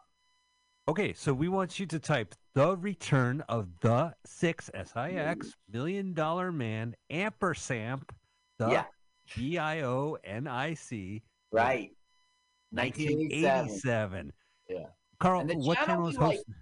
It's Yes. important because the first channel has ads, and that's not going to work. So you want Dave D Entertainment. Dave, Dave- D, middle initial D, Entertainment. Oh, last name Entertainment. His full name is David. My card? My card. Entertainment Entertainment Productions. Dave Entertainment proprietor. Now, can we finally get to the celebrity comedian countdown? Carl, take it away. Good evening, ladies and gentlemen, and welcome back to Celebrity Comedian Countdown. This time with Daniel Caprio. Welcome, Daniel. Hi, nice to be here. So, Daniel, we are comedians out there on the scene. I'm bumping into you at shows, at open mics, and I think it's fair to say that you're a Central Jersey, South Jersey comedian. Is that fair? Uh, yes, that is fair. I'd like to say Central Jersey, but I do do. Uh, I was just in Atlantic City uh, not more than a month and a half ago, so that's South Jersey. So when I'm dialing your number, I'm dialing 609. That is pretty central to me. That's a Mercer County dial to uh, area code there. So how come you never come up north? Many, many South Jersey, Central Jersey comedians I do see up here every now and again. You never seem to venture our way. Uh, yeah, because uh, a lot of times it's way too far for way too little. and I'm not. I'm not talking about shows, by the way. I'm talking about uh, straight up open mics. Yeah, five minutes and you've driven an hour, you know, hour 15. It doesn't make sense. Oh, I- I'm talking close to two hours for most of this. hmm Now, I think of you as a comedy producer and a host. Now, I've been part of this Sauce open mic in New Brunswick, Yeah. uh, the Sauce mic with the, the George Street Co op. But also, I see you doing stuff at like Mercer County Community College. What's the philosophy here? You make your own shows, you're a bit of a producer. That's true. Uh, it's actually this Thursday is the Mercer mic. Um, it's not totally mine. I mean, they pay me to do it, which is great. Uh, but you know, I have to follow you know the rules that they set. But um, I was their first choice when they brought it back. It's it's uh, it hasn't been going on for like three years now, and it Uh-huh. just came back um, in uh, February. And What, it took a uh, COVID break? yeah, an extended one. Uh, but I'm so glad it's back, and and they've been well attended lately too. So I'm very happy for that. Well, I see the stuff on social media, and it's a very good stage, and it's lots of friends I see booked on that show. You know, it looks like it's a fun time. Oh, most definitely. I can't wait. So I see you on the run right now in the car. That's because you're so damn active in comedy. Where are you going now? I'm going to uh, Red Bank uh, to uh, this dispensary uh, called Scarlet Reserve. They have uh, they have mics every Tuesday, and they have shows uh, every now and then on Friday. And you get to pick up a little something while you're there, right? Possibly, yeah. you're used to going and having a beer, but uh, this is a little different. Do they serve alcohol? No, no, I think it's BYOB, but no more drinking for me. I haven't drank in uh, over six years now. Really? Was it a problem? No, you just I don't I don't like this or No, no, it was definitely problems. Uh, oh but I am uh, I'm glad I'm glad I made that decision. It's been uh, positive. Uh, it's been a positive one, definitely. gotcha. Now you have okay, so you've got this special, right? And it's called Utterly Ridiculous. Now it's not utterly ridiculous. It's No. like the animal an otter. It's utterly ridiculous. But it's not on your own YouTube channel. What is that? Backwards Entertainment? Tell me about this special, how it came about, and why it's on a different person's channel. Well, the reason why it's on a different channel is because my friend VJ, uh, we made. I, I wanted to pay him to do it, but he made a stipulation, uh, which you know saved me quite a lot of money. Uh, he told me he's like, look, I'll film and edit it for you. Uh, just uh, let's put it on my channel because he has. I think right now he has about two thousand subscribers to his channel, and uh, Uh-huh. he, he knew we would get like a pretty good amount of views. Um, and uh, so I said, yeah, you know, it's going to reach more eyes having it on your channel versus mine. Uh, and he did film and you know like edit it, so you know we made that deal. Yeah. Um, and uh, our friend Alex Dulesky uh, brought in uh, Sure. a couple more cameras, and he helped uh, film it too. And um, so what the deal was, uh, I told him like whatever little clips, like 30 seconds, a minute, I would put those on my channel, and he would put the full length on his channel, and it's worked out great. Yeah, it sounds like it. Both of those guys, I know those dudes. They're really great guys, and that's terrific. They were helping out and everything. oh, very talented on and off stage, yeah. Yeah, yeah. So tell me, how can people find you out there on social media? What is it? Instagram, Twitter? How can people get in touch and see what you're up to and where you they can check you out? Instagram, I'm real active on. It's just at Daniel Caprio. Uh, I try to keep things simple so people can find me easy. Twitter, uh, somebody took at Daniel Caprio, so it's at Daniel underscore Caprio for Twitter. Uh-huh. Um, Twitter's kind of a cesspool though, so I don't really, I only like really post promos on there, like you know, like Yeah. dates and mics and things like that, pictures and stuff. Um, but it has its, uh, it has its uses. And Yes. um, all other social media, it's just, uh, it's just Daniel Caprio. Okay. Now, Daniel Caprio. Everyone at home is poised to watch this film at the exact same time as we do here in the studio. So everyone at home's got to press play same time as we do at the studio. So why don't you go ahead, Daniel Caprio, and give us that celebrity comedian countdown? Right, here we go. Three, two, one, go! What for the commercial? It's Ernie Anderson. I'm Paul Thomas Anderson's dad, and I do the voiceover for Six Million Dollar Man. See his eye? See Yeah. was zapped? Ooh, that wall went down. That window There's a went through. new six million dollar person. Six Million Dollar Man and the Bionic Woman. Next. No, Oh, Mike, were you a big fan? Were you a fan? Yes, I was, of course. Yeah. The 70s would not be complete without Lee Majors and uh, Lindsay Wagner as the bionic couple. Yes. Carl, what is the premise of the show? The shows? Your show? This show? No, the original. AFL? No, originally in the 70s, we watched The Six Ah, Million okay. Dollar Man. So yeah, so uh, there was a crash, and we're about to see the begin. You see how young he is, and we're going to see that he has a plane crash, and so they figured they could rebuild him as a cyborg. They didn't use that term at all. They put They bionics in him, so he's got a fake leg uh, that makes him jump like that. He's got a super eye. He can super see, and he has a bionic arm, so he can super. Oh, here we go. Ah, I have to witness the crash every time the show starts. She's got a bionic arm too, a bionic leg, but she doesn't have a bionic eye. She has a bionic ear. What was that you said? Say what? What? Hey, I think they're talking about us two states over. Yeah. Bionic Now- Man, you're right. Look at she's she's fantastic. Oh, she Right? She looks great. Mm-hmm. Uh co-starring this- other people. Yeah, well, that's the new uh, bionic guy, and he's the son of of Steve Austin. Wait, There's there's Lee new- Majors. Oh, look at that. Steve, Lee Majors too. Yeah.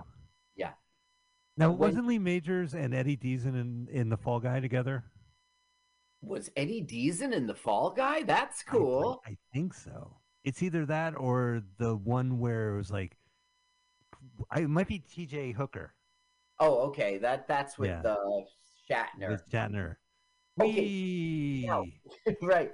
Well, it looks like it's all fun and games, but it's not, Michael. It's not. This is the paramilitary organization organization Fortress. Well, they need to use the elevator. no, they're just going to do whatever they want. They go in with explosives. They... Now we're overhearing Oscar Goldman go.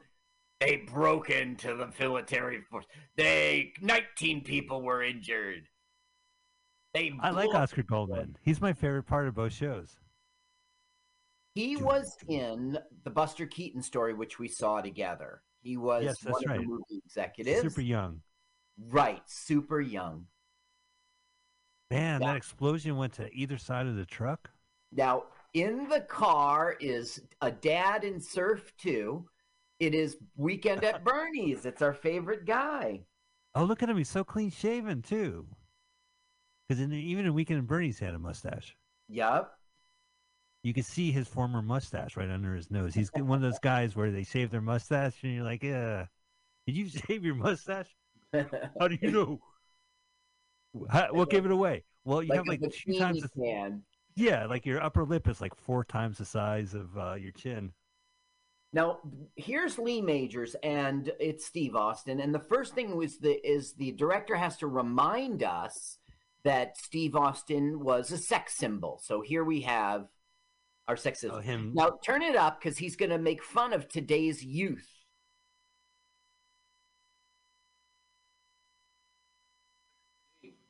My uh, in the clouds. I think I reeled that in Okay. Now you know kids today they say things like totally. I just don't know my own strength. Awesome. Awesome. Totally. Totally. Totally. What? Well, that was on fleek. Yeah. So the director has let us know that he's a sex symbol and he's old. Can I? uh, Can I have some very disturbing questions I need to ask before we watch this movie? Yes, yes. One, the government owns them, right? Mark, Michael, that is very disturbing. Okay, It is don't know where disturbing. coming from? Oh, let Um, me say this: you you crash right, in an astronaut, and you wake up and there's bionic parts, and they Yeah. call you Oh, yeah, crassly the six million million Oh dollars. yeah, Always reminding you how much they paid. Like we, you owe us you are the six million dollars, and you do what the government tells you to do. Well, what if uh, I'm older? Tough shit. Well, no, no, he is retired right now. He's retired. There's no way the Bionic Man is retired. He's going to be government owned till the rest of his life. Okay, this is about his son, his son, who's also a military pilot. Steve Austin Jr. Yeah, Now, does Bigfoot show up in this at all? Because he No. when? No. Oh, not in this one. Okay, so best.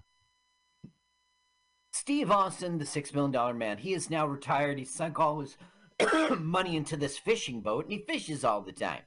And he was married to this woman, but she was a cuckoo, so they got a Uh-huh. divorce. And she never said, "By the way, I'm pregnant." So surprise, you have a kid. But he he found out when he was young, like a couple years later, and he never raised the kid. And he, when the mom died, he sent him to the aunt's house. Okay, so What he's estranged from his son. Yeah, No. So, how did he know she was pregnant? Was it a bionic eye used at all? you can Like, smell hey, it. I. You, can smell it. it's- When Oh, a woman's pregnant, there's this yeah, there's a scent. Oh, hang on. Let me So- write this down. Thanks, so, man. I learned everything about women from you, Carl. so he did crash and get bionic and then find out about it and he was an osi agent so his excuse that he wasn't around was you know I I got america to help to save What's an OSI agent? it's the pretend cia it's the Okay. pretend cia You know, in the Venture Brothers, they're OSI too. They're the good guys. oh that's cool Yeah, and they actually have a scene where Steve Austin and the big and Bigfoot are a couple, and they're hiding out in the mountains together. Oh man, I like that. Uh, the clothes are awesome. You know, one What's going on mention- right now is he's Yeah. saying like Fortress is back and Lyle Stenning is the head of, you know, and Lyle Stenning is like uh, his longtime adversary, but not really, just for the point of this movie. You know, they want to make Right. a. Okay, so he's like, forget it, Oscar, I'm retired. I, I'm out. I'm out of the game, and he'll stay out of the game. Uh-huh, and he's gonna be like, "Yeah, but according to this receipt, we own you." Six million dollars, it says right here. Yeah. Look, no, six Lyle million. said you- you've got to come and fight Lyle. Because guess what? He's Martin Landau. I know. I saw the special credit. You know, special guest star. The first name is always the villain. Mm-hmm. Bodacious. Oh, look at him. He's definitely like. Ah, I'm gonna take a look at the look at her bikini one more time. Well, he's I he got a memory. after the summer he met Jamie. And you're right. Oscar Goldman keeps looking at the bikini broads, going, "Looks like you're you're not too old. I can see Steve Austin." Totally tubular. By tubular, I mean uh, okay, Oscar, we get you. Oh, here's my impression, Carl, of the six million dollar man and the bionic woman having sex. Okay.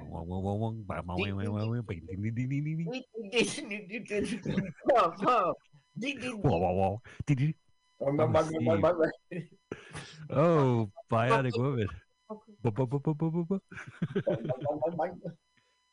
You're looking at. You're listening to another man. What? You're looking at another woman, huh? What? Oh, Cindy. Are you looking at Cindy? She's in Montana. Oh, Frank. Frank!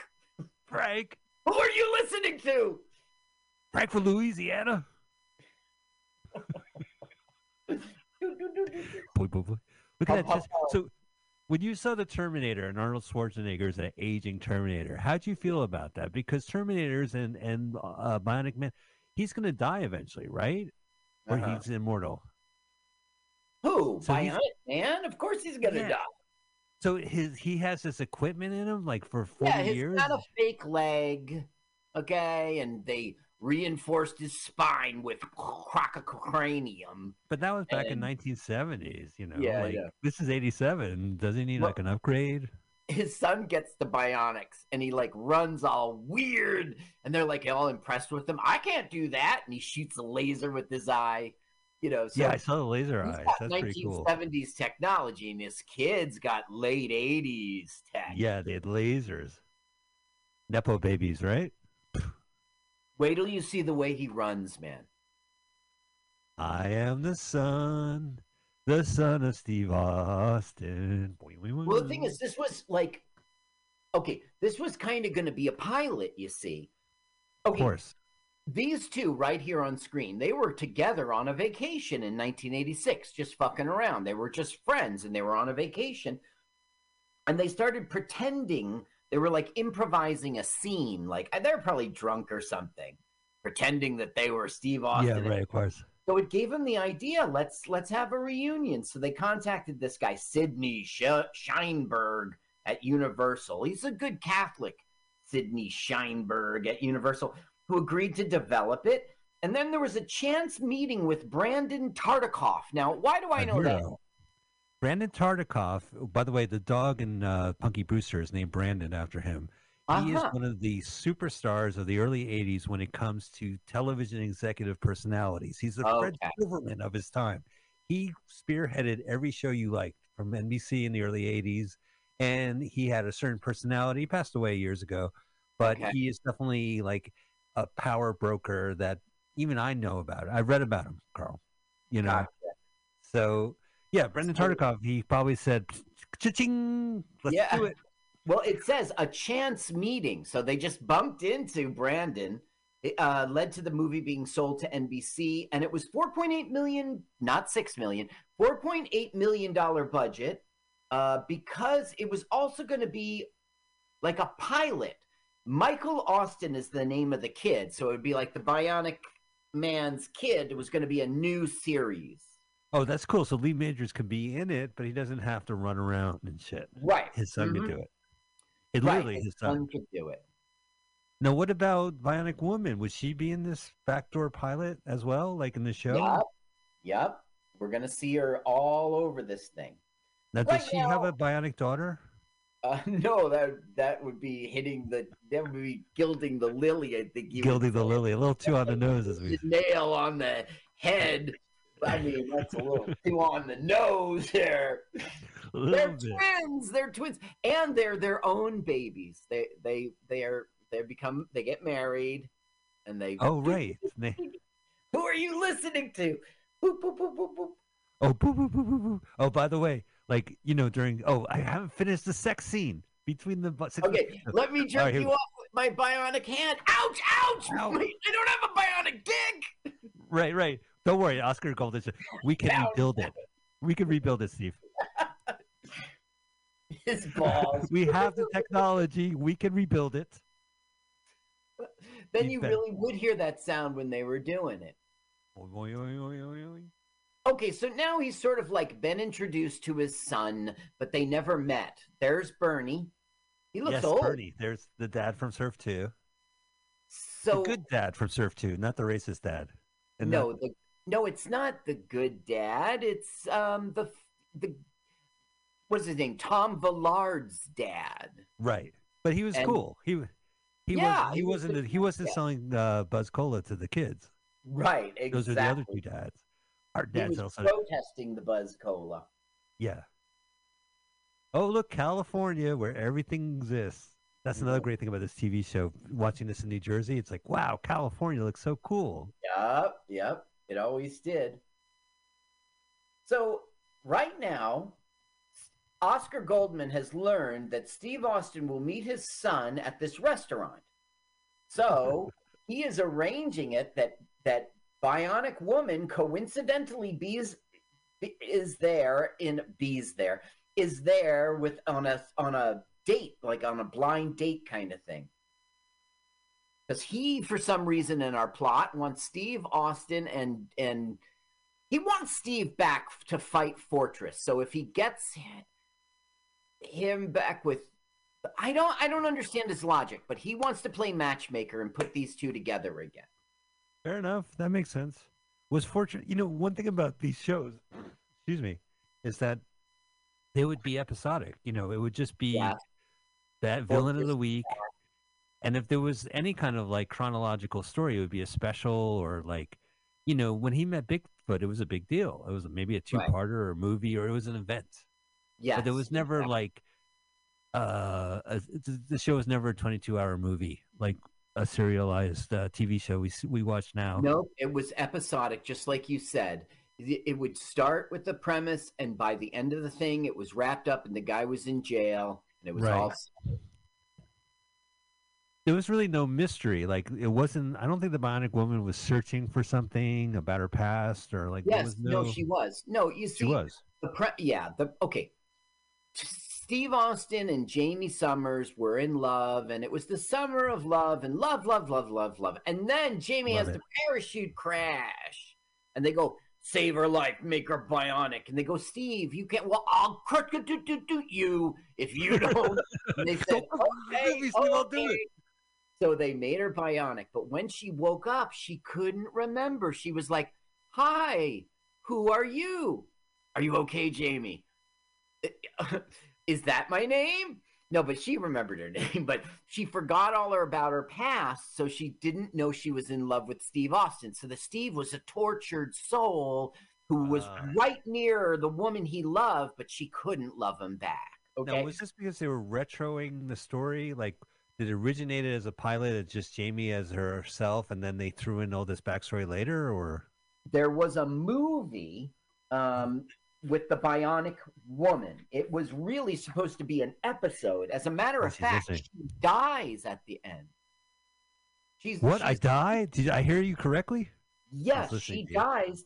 It was so popular that they they just said, "All right, fuck that," and they made it like a thing. Like, okay, we didn't want you to know, Steve. I told you she was dead because she can't remember, and it would have been torturous to you. That's really what it was. that's that's um, interesting Okay. nice save In the third season, two part episode, her character is critically injured in a skydiving accident, equipped with bionic implants, similar to, but her body rejects them, ultimately leading to her death.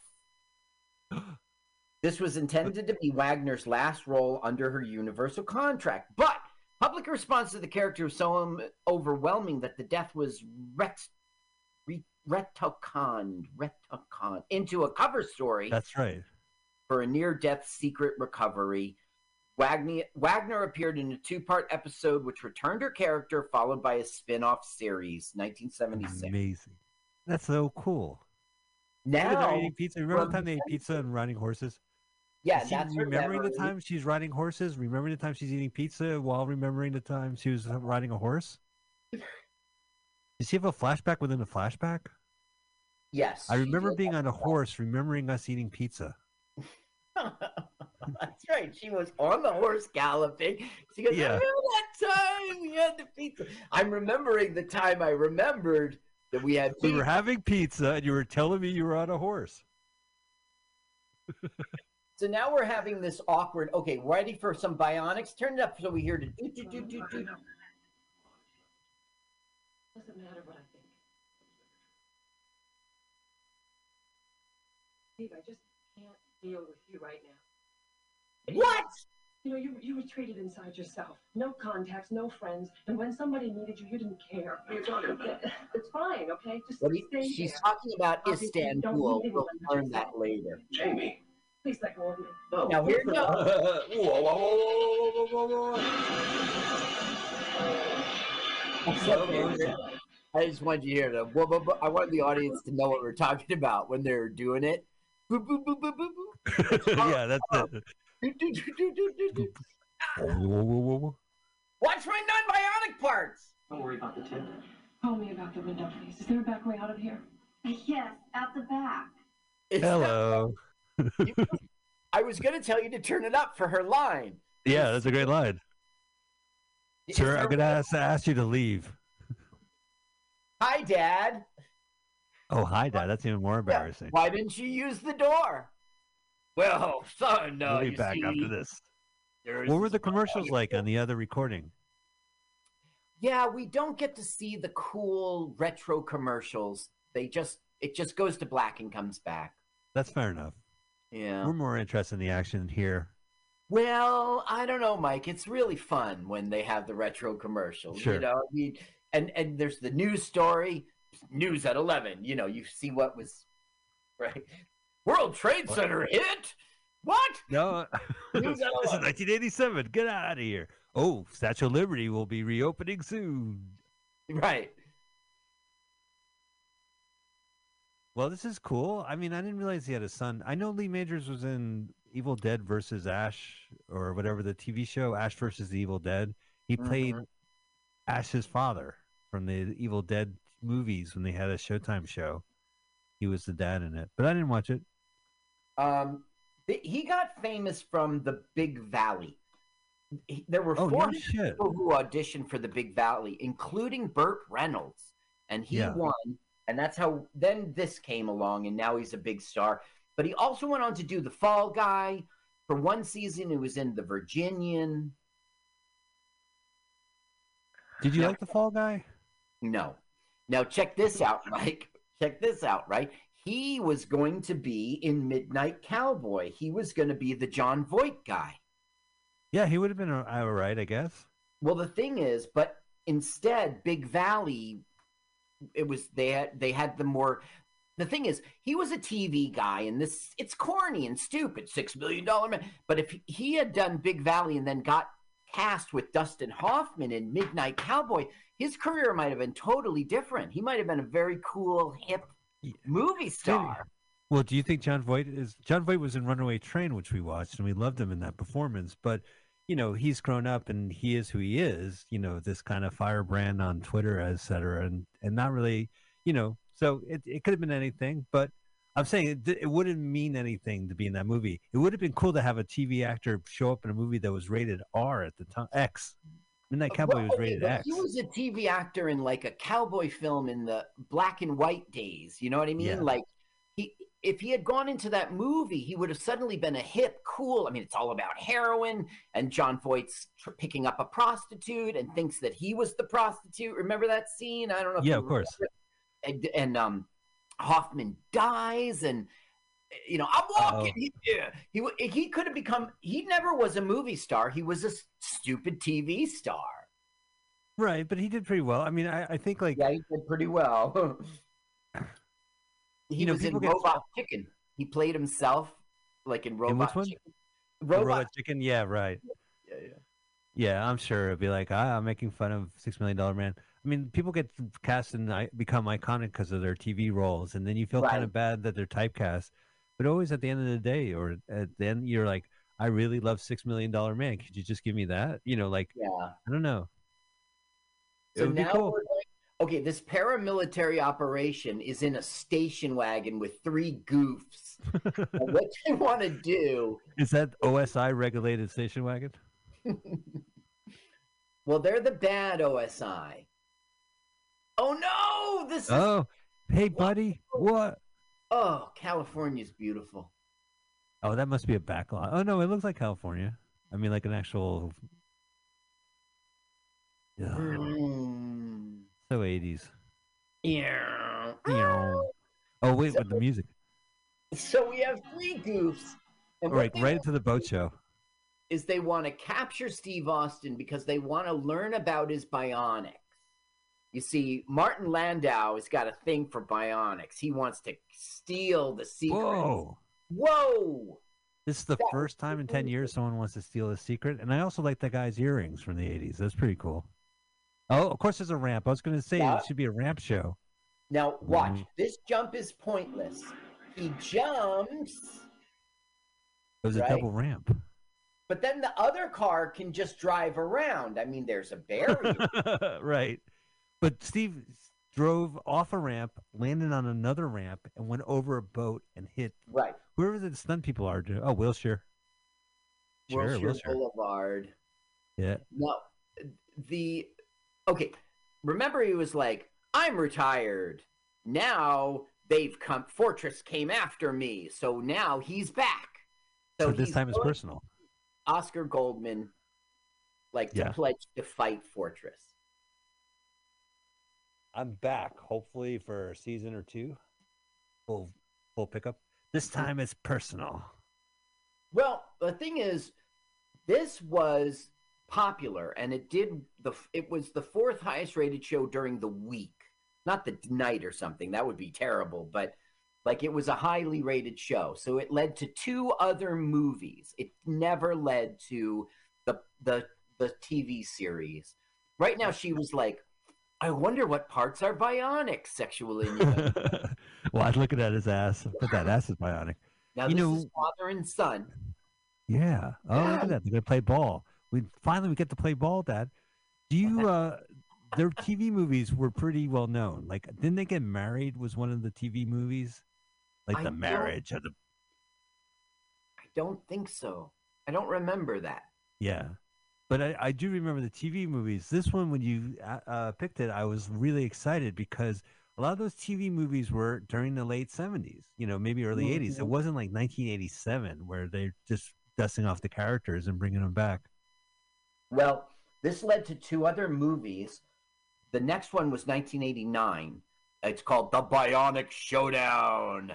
Six million dollars in the Bionic one, and the and his son is in it also. And then, but this is the one I think we might have missed our real one to watch. In 1994, they had Bionic Ever After? Question mark. So maybe that's, maybe that's the one? Yeah, like maybe that was the one to see, and maybe that's the one with the marriage you're talking about. Oh, I was waiting for him to squeeze that. Well, he was like, "Do something bionic." You know, he said, "Don't bother me, kid." I'll And box your fucking ears in, son. Oh, my dad was a cruel man. You should it. see. Okay, when you look at Lee Majors the second as an old man, he's Steve Right. Austin. He's Steve Austin. Google his name and look at him like old. He's Steve Lee Austin. Majors, I, I. Now this is up. well, we we'll see him later. He's Did Frank Poole from 2001: A Space Odyssey. It's pretty. Oh, cool. Oh, I like that guy. Yeah, I want to take a look at him again. He has a weird face. Yeah, and he's old. He's got his gray hair. You know. Yeah, I remember he did a bunch of stuff in the 80s. Well, Weird. the thing he was in with- 2010. Odyssey 2. Ah, the year we made contact. No, that was that The was. sequel. Yes, I know, but he no that that was the Star Trek. What was his name? No, no, he shows up as a cameo at the end of the movie. Oh, does he? Oh, yeah, I he, know. he Okay. appears in the movie. He he's not like he doesn't act act, but he definitely comes up as character. What's what was the name of the other astronaut? It was Frank Poole and Dave. right. Yeah, uh, my mind is going, Dave. Dave. The Daisy. I'm sorry, I can't do that, Dave. That's right. That's a mean computer lip lip reading. I know. What I wanted to do on fish burgers was do that to Jeremy. I would say, open the pod bay doors, Hal, right? But the thing is, I would tell Jeremy that I'm gonna. That's the, our joke is that I will open them, you know, because you remember how stressed he would get. Open pod doors. You can just see Jeremy give that astronaut. Oh, I see Jeremy do that. So you're Hal, Hal. that would have been on your public access our public access show 30 years ago with your brother Jeremy. Everybody knows because we're so famous. You don't gotta tell. Yeah. Oh, they can check out our Fish Burgers channel. okay, yeah, go on YouTube to fish burgers, but it's got to Fish be the burgers. channel. Otherwise, you'll get recipes to make fish burgers. Yeah, you'll be there all day. Coming out of her concussion. Okay. Now he's going to tell him she remembers. She remembers you and your love affair. She's probably in love with you again. Oh yeah, there you go. Afraid it might bring back your memories. Younger. Young. No, not anymore. I really appreciate everything that you have done for me, Steve. yeah, I really like you. Not enough to fuck. but thanks for listening to me. Yeah. That's one one of my old jokes. I never use it again. That's so great. Uh, you're a great guy. You're, you're really not ni- nice enough to fuck. I threw that joke away. I'm sure you threw a million of them away. You got some. Yeah. Oh, and we're back. Yeah, so this was a, two ABC shows, but in the '80s, Brandon Tartikoff got the rights, got this aired on NBC. It was yeah. Let me tell you about that. Um, turn it up so we can hear the boop boop boop boop boop boop boop.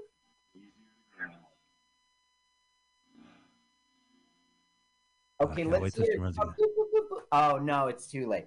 Okay, no, so heavy breathing. NBC picked up the Bionic Woman after the series had been canceled by ABC. Oh, ABC okay. continued to air the Six Million Dollar Man. So Rudy Wells, the guy who like made him bionic, he was on two different networks. You know, he That's Bionic-. So the the spinoff was on the same time as the run for Six Million Dollar Man, but Six Million Dollar Man remained on ABC, yes, while at the same time the Bionic Woman was on the air, but on the competing channel. NBC. It was a scandal. It was what? Has the whole world gone crazy? And now I'm That is- competing against the, you know, well, that's the spinoff. Yeah, a lot more people like it. You know, there's been a lot of television shows that switch American networks. I would say Taxi was on ABC and then NBC. Uh, there was another show I just thought of that switched networks, but it's not too uncommon that happens. But I've never Uh-huh. heard of a competing, uh, a- Right, a, and similar show. right? Yeah, it's like I guess the most I, now in the streaming services you have South Park with Paramount Plus showing exclusive movies, and HBO Max having the rights to the TV show, which is also on Mhm. Comedy Central. That's the only example I could think of. Yeah, uh, that's an example of life imitating life. the Biz. So now all Was we're it- getting, it's not worth anything. It's like when I woke up, oh, it was stressful, stressful. I know you set me up with Steve. What are you up to, Oscar? Do you notice in the '80s men still wore suits on television, even though They it's really just didn't. television style? Like nobody Yeah, would wear that right. jacket. You would see Michael J. Fox in a suit on Yeah. Family Ties, and the dad, and they're like sports coats or I was watching Andy Kaufman on Fridays. It was it was the following episode. He he famously kiboshed an episode, and then the Uh-huh. following season they had him on, and it's on Tubi, and he's wearing the cheapest three piece suit I've ever seen in 1980. You know, like it's just like it's what people wore. Like you know, on Mork and Mindy, it would be a three piece suit. It wouldn't, you know, like who wears a three piece suit? Got a vest right. and a jacket and a tie, and it's like you know vanilla looking. The vest is overkill. Yeah, like Oscar right now. Like I know we're not listening to them, but it's just Well, weird. because I don't. It's crybaby stuff. It's really not worthless. Look how his tie is It's folded into his pants. right tucked right in. And a roll style? 'em.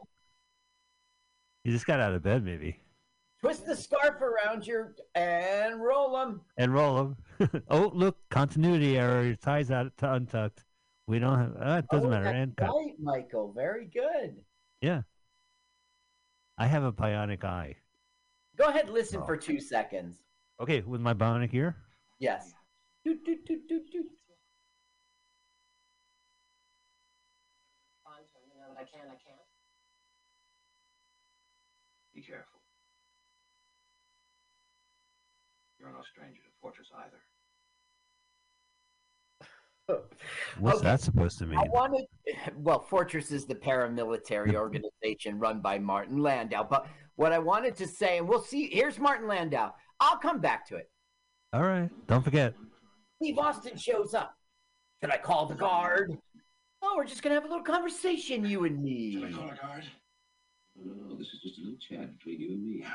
Two adversaries getting together. And I'll kill you with my bionic. You're joking me. My God, Martin Landau is so great. That that toupee of his, his hair is so. I don't know if it's real or not. I love it. It, I think has- it's real. Yeah. Now this guy, you know, he was he grew to be into movies, not but he started it was Space 1999 Sure. and Mission Impossible. That's Yeah, what but he- a face that you know. But he was a fucking superstar though in both of those shows, and his wife was in in both too, and because he was just so versatile in them. Like, you know, and she did too. Like they were just anything that they threw. Like Mission Impossible was fantastic. Yeah. You know, They were always playing something different. yeah. Each episode they had to do some sort of scam. I remember there was an MTV like uh, red carpet event for the first Mission Impossible movie, and I don't remember if it was Tabitha Soren, but one of the famous MTV News Yeah, yeah, went up yeah. to Martin Landau, who was there on the red carpet, and go, uh, "What are you doing here? Oh my god. And like, are you promoting Ed Wood?" you idiot. I guess she's just young. She wasn't around. Yeah, to it was young. It was it, young. too. And don't forget the first movie, like Mission Impossible, was this great team espionage show, and then the first movie, his espionage team gets killed in like twenty mm-hmm. minutes. So, just Ethan Hunt. Oh, is he a psychic? Is he going to do Jigsaw? all we got with Martin Landau was Steve Austin going, "If you hurt anybody who I love, I'm gonna get ya."